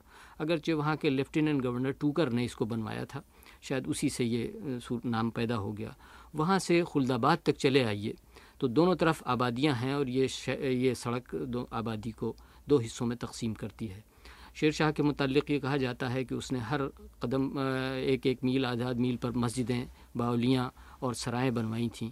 वो सूरतें अब उतनी तो नहीं हैं, मगर उसके आसार या निशानात अब भी मौजूद हैं और बड़ी मस्जिदें आज भी इलाहाबाद में इसी सड़क के दोनों तरफ़ हैं। आपको ख्याल होगा कि बहादुरगंज में भी एक मस्जिद वहाँ है, उससे थोड़ी दूर आगे चल के फिर एक मस्जिद है। सबसे बड़ी मस्जिद चौक में है ख़ुद, जो कोतवाली के मुखालिफ सिमत में बनी हुई है। फिर उसके बाद खुलदाबाद जाइए तो एक बहुत बड़ी मस्जिद और है जो खुलदाबाद के फाटक के करीब है। खुलदाबाद के करीब ही वो मंडी भी है कि जो मुग़लों को भी मदद करती थी अपने सामान खुर्दनोश के लिए शेर शाही दौर में भी करती थी मदद। और उस सड़क पर आप चले जाइए पूरे ज़िला इलाहाबाद में, सिराथू तक ये सूरतें आपको कदम कदम पर मिलेंगी। ये थे अकील रिजवी। इसी जर्नेली सड़क के करीब, इसी खुसरो बाग से मिली हुई उपेंद्र नाथ अश्क की कोठी थी। दुनिया के अखबारों में छपा था कि उन्होंने हालात से तंग आकर वहाँ पर चून की दुकान खोल ली है। मैं भी पहुँचा तो देखा कि अखबार कभी कभी सच भी कहते हैं। तरक्की पसंद तहरीक के काफिले में आगे आगे चलने वाले इस ज़यीफ़ अफसाना निगार ने खुद अपनी ज़िंदगी को अफसाना बना दिया है। बर सग़ीर की तकसीम के वक्त लाहौर से इलाहाबाद आकर उन्होंने अपनी किताबें छापनी शुरू की। उर्दू में भी और हिंदी में भी। पूरे मुल्क के कुतुब खाने उनकी किताबें ख़रीदा करते थे। लेकिन फिर हुकूमत ने एक नया कायदा राइज किया। कुतुब खानों के लिए किताबें ख़रीदने का इख्तियार सरकारी अफसरों को दे दिया गया। इस इलाके में किसी का बाख्तियार हो जाना गज़ब होता है। नतीजा ये हुआ कि उपेंद्र नाथ अश्क की किताबों की फ़रोख्त बंद हो गई और माली ज़रूरत से ज़्यादा एहतजाज का लहजा इख्तियार करने के लिए उन्होंने पलचून की दुकान खोल ली। उसका किस्सा वो खुद सुना रहे थे। तो मेरे जैसे अदीब की किताबें नहीं जा सकती। और पिछले दस पंद्रह वर्षों से नहीं गई। लाखों की सेल यूपी में हुई, लाखों की सेल मध्य प्रदेश में, बिहार में, पंजाब में, राजस्थान में, हरियाणा में। मेरी किताब कहीं नहीं गई। तो मेरा बिज़नेस ठप हो गया। तो सवाल हुआ, क्या करूँ? अब, ये है कि मेरे पास बंगला है बरले सड़क मेरा जगह है तो अपने देख ही ली है। और ये सड़क अब चलने लगी है तो ये सोचा कि भाई कौन करे? तो मेरी बीवी तैयार हो गई एज़ यूजल मैं करती हूँ आप लोग। भाई लड़का भी मेरा पोइट है, शायर है, मैं भी शायर हूँ। तो भाई दो शायरों को फ़ीड करने के लिए मेरी बीवी ने तय किया कि दुकान खोल देगी। इसलिए परचून की दुकान आबदी साहब खोली है। ये थे उपेंद्र नाथ अश्क। आज़ादी के वक्त वो लाहौर से लुट पिट कर इलाहाबाद आए और फिर यहीं के हो रहे। अलबत्ता उनके देखते देखते शहर का जो हाल हुआ, उनके हसास दिल को उसका दुख सताता है। खुसरो बाग की ऊँची चार दीवारी के साय में तरबूज और कद्दू लाने वाले ऊँटों की घंटियों के पस मंज़र में वो देर तक इलाहाबाद की हालत इजार पर अपनी एक हिंदी नज़म सुनाते रहे। मैं सुनता रहा और सोचता रहा कि कैसी अजीब बात है, हर शहर वाले समझते हैं कि बस उन्हीं के शहर की हालत तबाह है। मगर अब उन्हें कौन बताए कि हर शहर का हाल एक जैसा है, एक इलाहाबाद ही नहीं, हर शहर उदास है। उपेंद्र नाथ अश्क। ये शहर अब बहुत उदास है। सड़कें घायल पड़ी हैं। सड़कें घायल पड़ी हैं। पेड़ यतीम खड़े हैं। नाले गधा रहे हैं। डाक न वक्त से आती है, न जाती है। टेलीफोन डेड पड़े हैं। चोरी हो या डाका, वक्त से खबर नहीं पहुँच सकती। लेकिन बिल हमेशा बढ़े चढ़े हैं। नल अचानक बंद हो जाते हैं। बिजली यकलख चली जाती है। तीस बरसों से शहर में कोई नया स्कूल नहीं खुला। तलबा की भीड़, दाखिले पर रिश्वत, न कोई ढंग से पढ़ता है, न पढ़ाता है। स्कूल, कॉलेज प्राय बंद रहते हैं। जिन कदरों के बायस शहरी शहरी कहते हैं, जो सहूलतें समाज को समाज बनाती हैं, वैसा कुछ अब इस शहर में नहीं है। ये शहर अब बहुत बहुत उदास दिखता है। पार्ट ट्वेंटी नाइन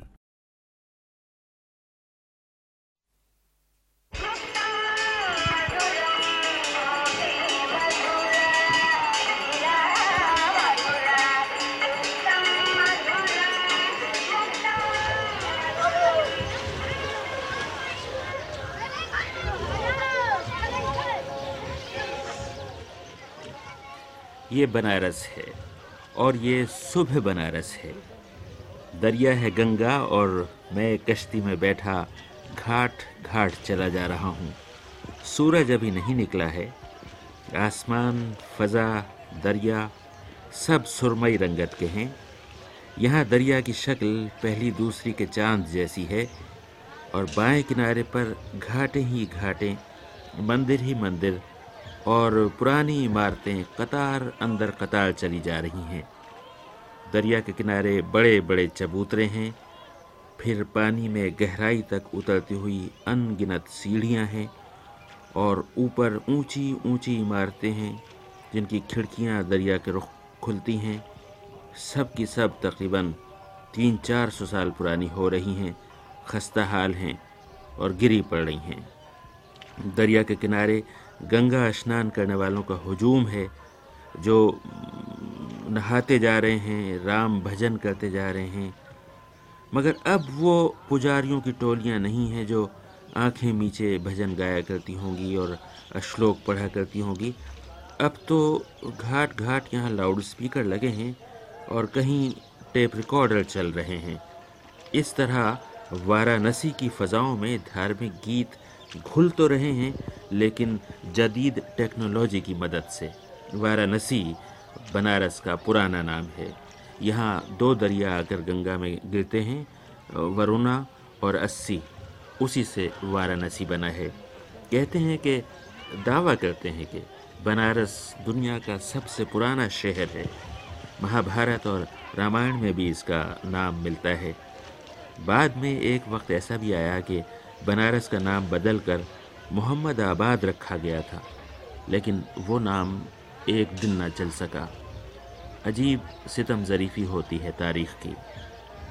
अब दोबारा इसका नाम बनारस से बदलकर वाराणसी रख दिया गया है। लेकिन बस कंडक्टर से लेकर पोस्ट मास्टर तक सब इसे बनारस ही कहते हैं। हज़रत ईसा से कोई 600 साल पहले ये बनारस या ये वाराणसी बहुत ही अहम मकाम था। साक्य मुनि अपना बुद्ध मत कायम करने के लिए गया से चलकर यहीं बनारस आए थे। फिर महमूद गजनवी के नायब मोइजुद्दीन मोहम्मद ने बनारस पर हमला किया। उसके बाद कुतुबुद्दीन गौरी ने बनारस पर कब्ज़ा किया। फिर अलाउद्दीन खिलजी ने मंदिर ढाए और मस्जिदें बनवाईं। और फिर मुग़लों के जवाल तक बनारस पर मुसलमानों की हुक्मरानी रही। बिल आखिर ये अंग्रेज़ों के हाथ लगा। अब वो भी जा चुके हैं। बनारस दोबारा वाराणसी हो गया है। यहाँ गंगा में कदम रखते ही जो चीज़ सबसे नुमाया नज़र आया करती होगी कभी, वो सामने तमाम घाटों और मंदिरों से ऊँची औरंगज़ेब की छोटी मस्जिद के डेढ़ डेढ़ सौ फुट ऊँचे दो मीनार थे। बनारस की तमाम पुरानी तस्वीरों में घाटों के ऊपर वो दो मीनार बहुत नुमाया नज़र आते हैं। पहले कभी थे। अब नहीं हैं। विष्णु का मंदिर ढाकर वो मीनार औरंगज़ेब ने उठाए थे। कैसी सितम ज़रीफ़ी है कि उन मीनारों को कुदरत ने गिरा दिया। मस्जिद अब बंद पड़ी है। मैंने चाहा था कि जाकर उसे अंदर से देखूँ तो मेरे मेज़बानों ने मशवरा दिया कि वहाँ न जाना ही बेहतर है। अलबत्ता औरंगज़ेब की बड़ी मस्जिद में शहर में देख आया हूँ। उसके 232 फीट ऊँचे मीनार आज तक बिल्कुल सही सालिम हैं। उसकी दीवारें और गिराए हुए मंदिरों से निकाल कर लगाए हुए सुतून ठीक ठाक हैं। मस्जिद में रौनक भी है जा नमाजें भी वहाँ बिछी हैं। कुरान और रहल रखे हैं, नमाजियों के लिए टोपियाँ रखी हैं। हर चीज़ साबुत है। सिर्फ़ वो मंदिर टूटा हुआ है जिसे गिराकर उसके ऊपर औरंगज़ेब ने ये मस्जिद बनवाई थी। उस पुराने गिरे हुए मंदिर के अंदरूनी हिस्से भी अजीब बात है कि बाकी रखे गए हैं, आज तक वैसे के वैसे ही हैं। औरंगज़ेब ने जब ये मंदिर गिरा कर इसके ऊपर मस्जिद बनाई थी तो उसका कहना था कि इस मंदिर में बादशाह वक्त के ख़िलाफ़ साजिशें हुआ करती थीं। अब वहाँ पुलिस का पहरा रहता है। इस वक्त हमारी कश्ती शमशान घाट के करीब है। गंगा के किनारे चिताएँ जल रही हैं और जलाए जाने के इंतज़ार में बाकी मैतें कतारों में रखी हैं। ये लोग जो यहाँ मरे हैं, यहीं जले हैं और जिनकी राख यहीं गंगा में बही है, ये सब के सब सीधे स्वर्ग को सिधारेंगे। राजा हरीश चंद्र अपने बाल बच्चों को बेचकर और फ़कीरी इख्तियार करके यहीं बनारस में ये सामने वाली शमशान घाट पर आ रहा था। कैसे कैसे किस्से मंसूब हैं इन घाटों से? मसलन मुनि कणिका घाट है, जिसके पीछे तालाब है।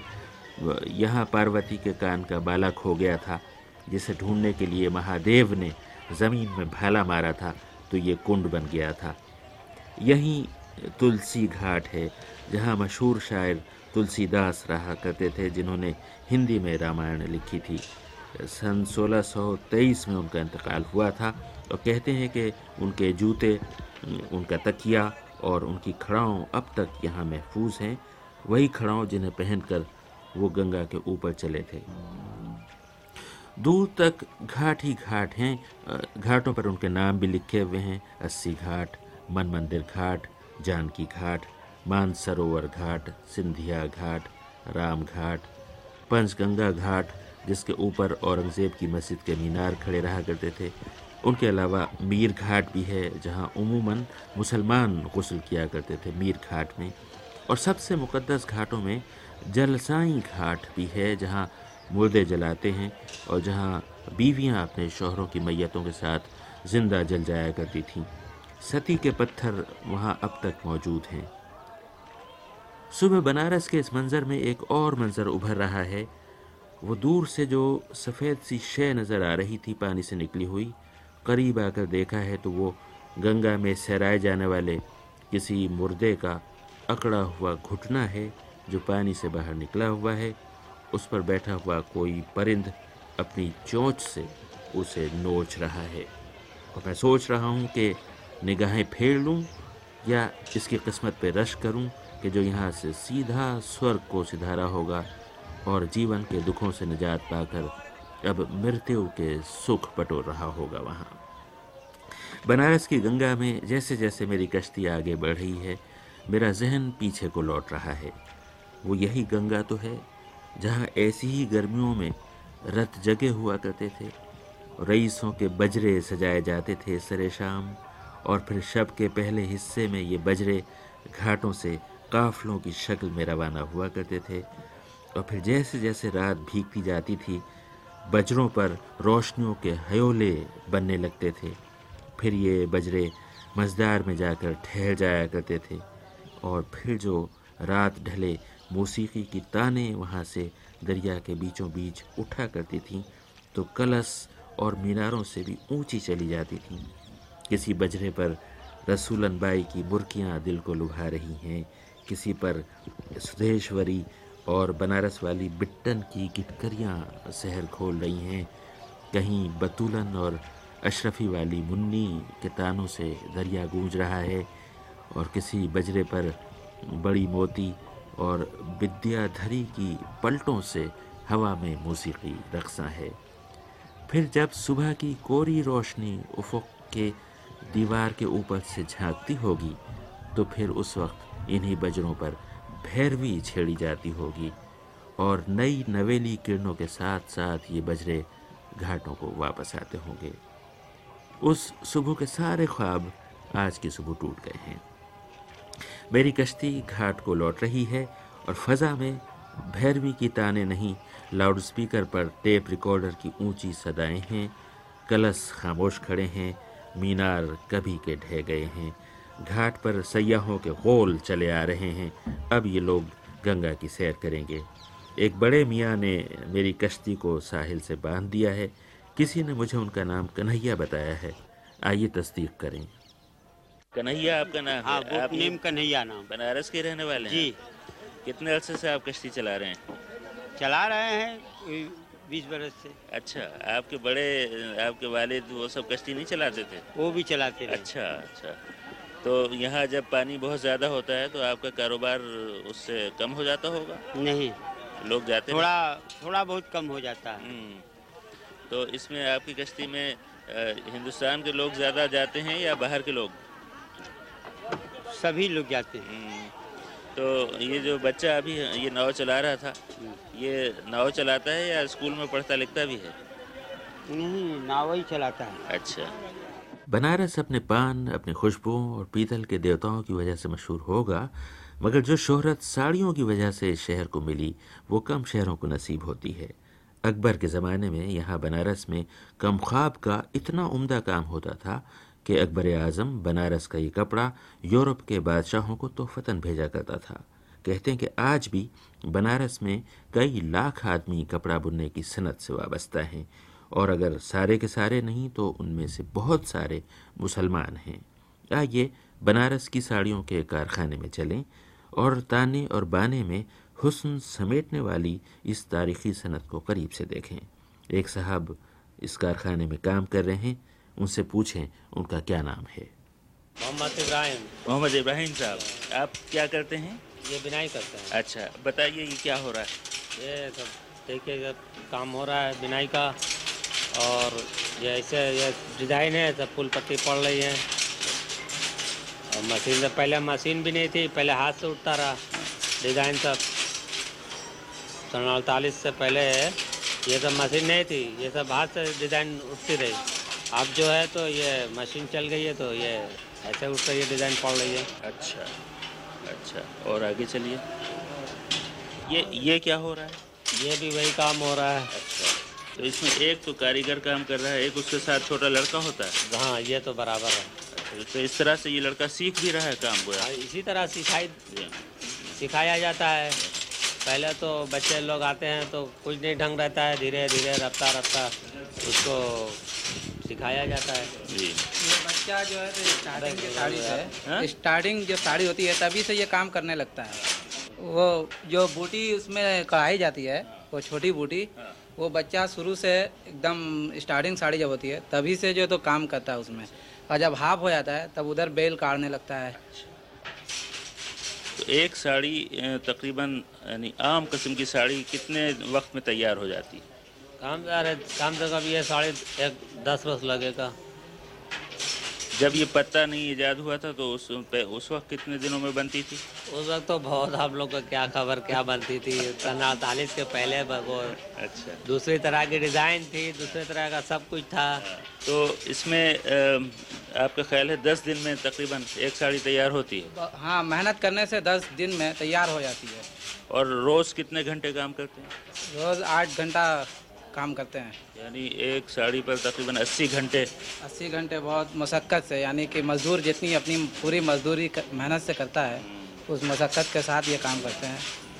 तो दस रोज़ में साड़ी तैयार होती है। अच्छा ये फरमाइए कि हम्म, बहुत उम्दा काम की साड़ी तकरीबन कितने पैसों में फ़रोख्त होती है?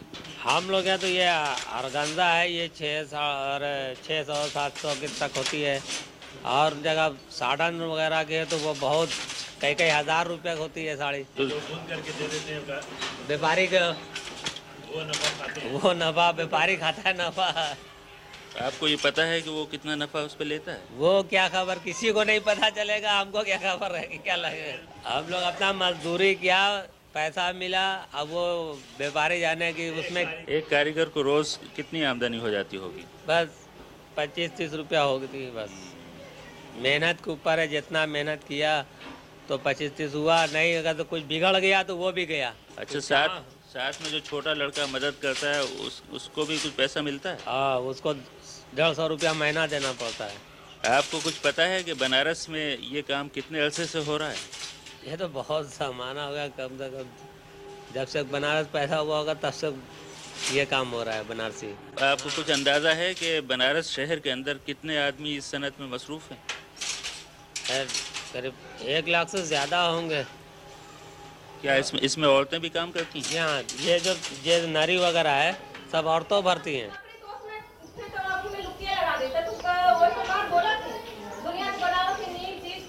हाँ वो तो गाली देती हमने सब जाना ला हम यहाँ कैसा से हम कितना शरीफ ही कहाँ से नीचे आके बस गए हम हम लोग सब जाना तो फिर कैसा से नीचे यहाँ आके बस गए। उनके नैहर में अफसर पार्ट थर्टी।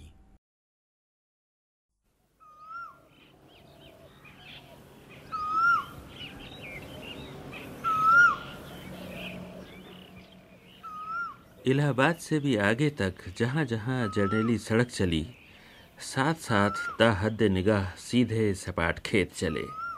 तपती धूप में आँखें साय के मंजर को तरस गई थीं कि अचानक दरख्तों के झुंड आ गए, बागों की ठंडी छाँव आ गई। और उनके साथ कोयल की ऐसी पुकार, जिसे सुनकर आगा हशर काश्मीरी के ड्रामे, आँख का नशा का वो गाना जहन में मचला कोयल या मत कर पुकार, करे करेजवा लागे कटार। और फिर अचानक याद आया कि यही बनारस तो आगा हशर का शहर है बम्बई और कलकत्ते के थिएटर से निकलकर, जिसकी पुकार, अदब और नाटक की दुनिया के कोने कोने तक गई, ये उसी आगा हशर की बस्ती है। चलें, और वो गलियाँ और वो दरो दीवार ढूंढें, जिनमें ऐसा अहद साज जहन परवान चढ़ा होगा कि गंगा की लहरों के धीमे धीमे थपेड़ों और बागों में कोयल की पुकारों ने, जिसके दिल में कैसा कैसा सोजो गुदास ना भरा होगा। चुनाचे हम गए और न सिर्फ़ आगा हशर की गलियाँ ढूंढ निकाली, बल्कि उनके सोजो गुदास की दास्तानें कहने वाली एक शख्सियत को भी पा लिया, और वो थे आगा मोहम्मद शाह हशर काश्मीरी के भतीजे, आगा जमील काश्मीरी। मत कर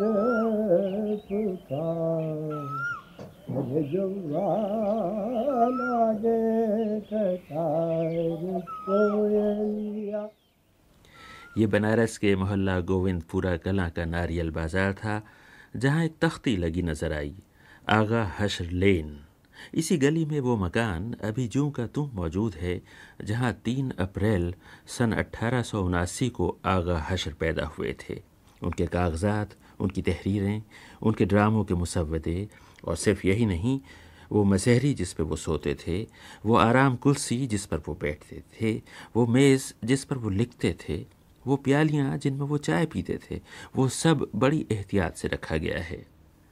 आगा हशर जैसे अजीम ड्रामा निगार की ये यादगारें बस अब आगा जमील काश्मीरी के दम से हैं। जो इस्तात रखते हैं, वो अगर मदद को ना पहुँचे तो किताबों में तस्करे के सिवा कुछ नहीं बचेगा। मैं पहुँचा तो देर तक बड़े अब्बा के ज़माने के नाटक की बातें सुनाते रहे। वो एक अलग मौजू है। मेरे इसरार पर नाटक के गानों के बोल सुना रहे थे। वाली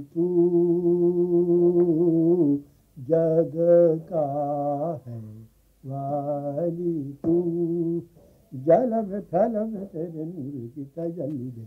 डाली डाली आली आली कोयलिया घूमर तू। जग का है वाली तू।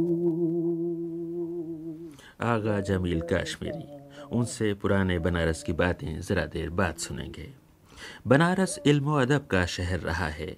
ये कबीर, तुलसी, चंद्रभान, प्रेमचंद का शहर है।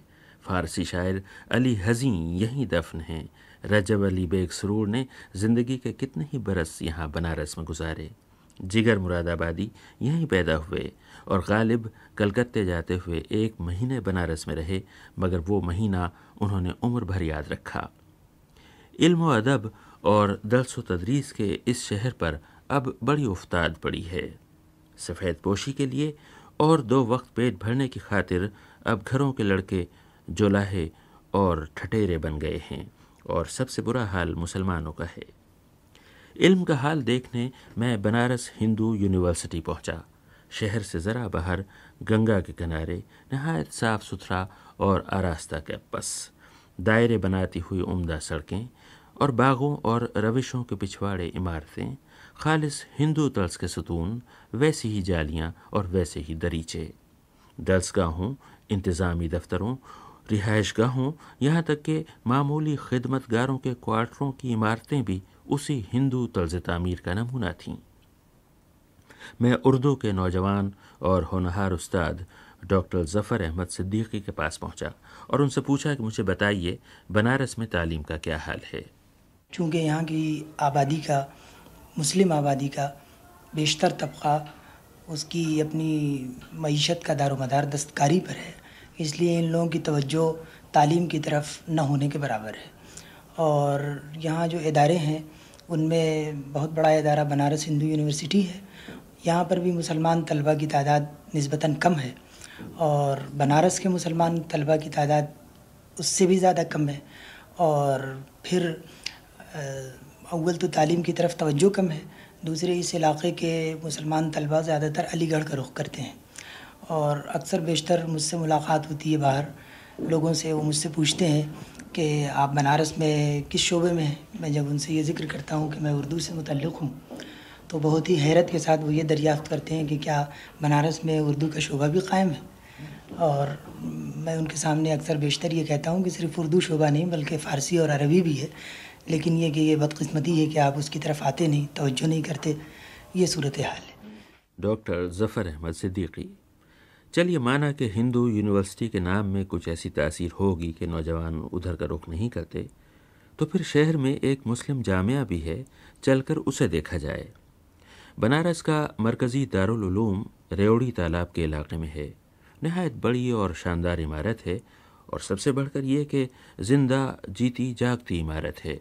जमातें लगी हैं, इम्तहान हो रहे हैं, तहकीक हो रही है, किताबें छापी जा रही हैं, जरीदे निकाले जा रहे हैं कुतुब खाना आरास्ता किया जा रहा है, अकामत गाहें बन रही हैं, जामिया का अस्पताल तामीर हो रहा है और फतवे जारी किए जा रहे हैं।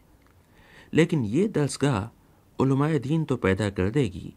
आज की दुनिया के कदम से कदम मिलाकर चलने वाले नौजवान वो कहाँ से लाएगी?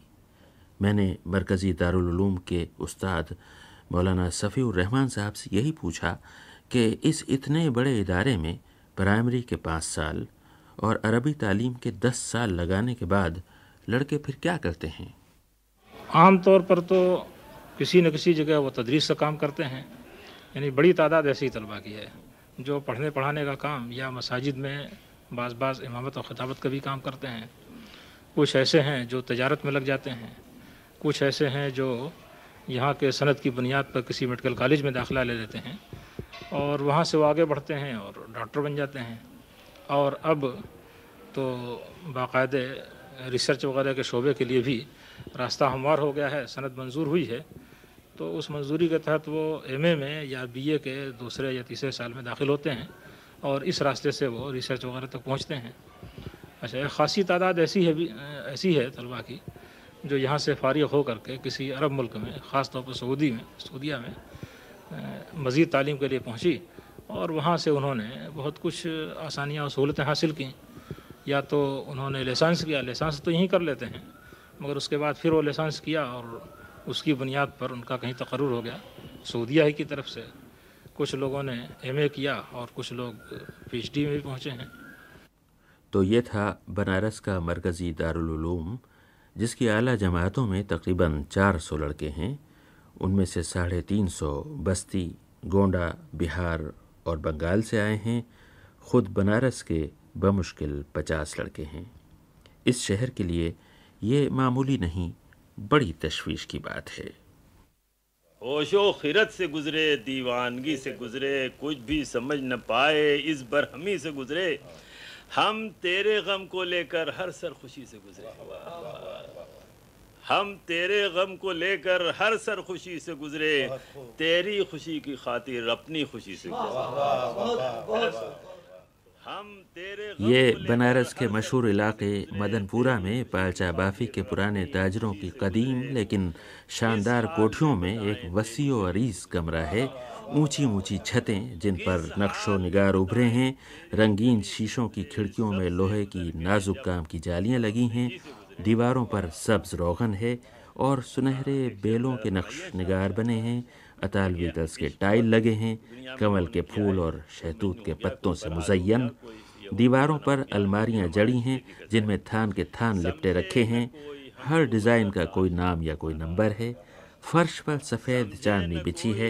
एक तरफ़ मसनद है, जिस पर लकड़ी का फर्शी डेस्क रखा है। वही जिस पर बही खाते लिखे जाते हैं। यही एक छोटी सी शेरी नशिस्त आरास्ता है और इन ताजर घरानों के एक बुज़ुर्ग अब्दुल कुद्दूस नसीम साहब अपनी गज़ल पढ़ रहे हैं। यूँ बनारस में एक रिवायत है, जो गनीमत है कि अभी तक चली आ रही है। आँसू न थम सकें जब दो लम्हा शाम गम में। बादे सहर से कहना तरदामनी से गुजरे गर तुमको पूछना हो शामो सहर से पूछो। गर तुमको पूछना हो शामो सहर से पूछो फुरकत के चार दिन थे किस बेखली से गुजरे। ये थे अब्दुल कुद्दूस नसीम साहब। शेर व अदब की बात चली तो हम कूचाए आगा हशर काश्मीरी चले। वैसे तो उधर कई रास्ते जाते हैं, मगर मेरा इसरार था कि दाल मंडी के रास्ते चलेंगे। अहले बनारस की जिन्स वहीं से आती थी। अब वहाँ रसूलन और बतूलन नहीं, न सही। वो झरोके तो देखेंगे, जिन पर गिरे हुए पर्दे ये ऐलान किया करते थे कि आज कोई नवाब साहब तशरीफ़ लाए हुए हैं। हम गए तो दिन कभी का ढल चुका था। सोचते गए कि हर तरफ़ राग रागनियों की झड़ी लगी होगी। मगर दाल मंडी में हम ऐसे सब्स कदम नौवारिद निकले कि हमारे वहाँ जाते ही इलाके की बिजली चली गई और अंधेरा छा गया। जो लोग उजाले में उधर जाते हुए डरते होंगे, उन्होंने मौका गनीमत जाना और लपके, मगर कुछ यूँ कि वो जाते थे, हम निकले। जहाँ दाल मंडी ख़त्म हुई, वहाँ नारियल बाज़ार शुरू हुआ। अब आगा हशर काश्मीरी मरहूम की बैरूनी बैठक थी और उनके भतीजे आगा जमील अहमद थे, जिनकी बातों में गुलों की खुशबू थी। पुराने बनारस की सारी तहजीब सिमट कर उनकी गुफ्तगु में चली आई, और सच तो ये है कि उस रात शमा की रोशनी में आगा जमील अहमद शाह काश्मीरी साहब ने अपने बड़े अब्बा की तरह मुकालमों से ऐसा मंज़र खींचा कि मिर्ज़ा गालिब के किसी ख़त का वो फ़िक्रा दोबारा जी उठा कि साहब बनारस का क्या कहना, ऐसा शहर कहाँ पैदा होता है? इंतहाई जवानी में मेरा वहाँ जाना हुआ। अगर उस मौसम में जवान होता तो वहीं रह जाता, इधर को ना आता। यहाँ पर कजरी बनारस की ख़ास चीज़ है। और कजरी में ये भैरव एक शख्स यहाँ के ऊपर बहुत मशहूर था हल्दी बाज़ार का। उसका अखाड़ा आता था। और फिर यह है कि यकजहती का आलम यह था हिंदू और मुसलमान के कि होली के ज़माने में इधर हुलका जली और आप जानते हैं कि मुसलमानों की किस्मत में पता नहीं क्या था, मैंने तो जिस शहर में देखा, वो यही देखा कि मुसल, रऊसा के मकानों के करीब बाज़ार हसन ज़रूर है। तो लिहाजा ये दाल मंडी मेरी तो है ही है, मेरे इस फाटक पे जाइए तो दाल मंडी और मेरे इस फाटक पे जाइए तो दाल मंडी। तो उस ज़माने में भी दाल मंडी और दाल मंडी भी आजकल की दाल मंडी नहीं थी जो आप देख रहे हैं। ये आबाद दाल मंडी थी और बहुत ही यहाँ पर इसका तरीक़ा ये था हम लोगों के बचपन में कि सुबह के वक्त ये तालीम लेती थी अपने उस्तादों से। उसके बाद ये आराम करती थी। शाम को इनके यहाँ अगर किसी रईस ने कहला दिया कि मैं आने वाला हूँ तो पर्दे इनके गिरे होते थे। कोई दूसरा जा नहीं सकता था। वो रईस आते थे, नौ दस बजे से इनका गाना शुरू होता था और उसके बाद सुबह भैरवी के बाद इनके गाने ख़त्म हो जाते थे।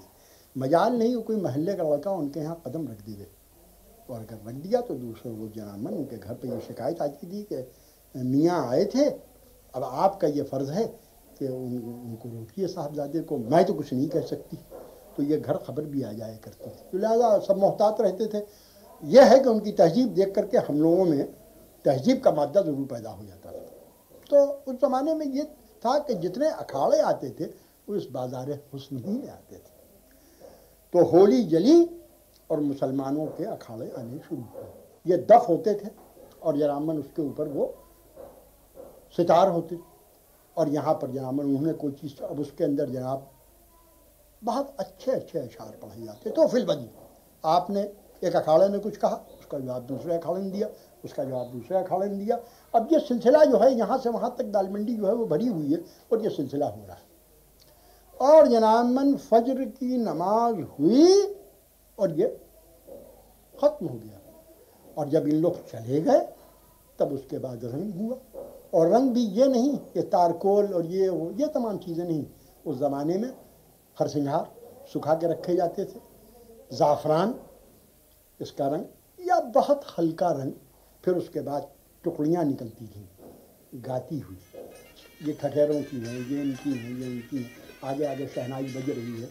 और ये जो बिस्मिल्लाह का ख़ानदान है, इसमें से भी जो इनके मामू वगैरह या इनके और अज़ीज़ थे, वो जनामन आगे आगे शहनाई बजा रहे हैं और वो जनामन गाते हुए जा रहे हैं।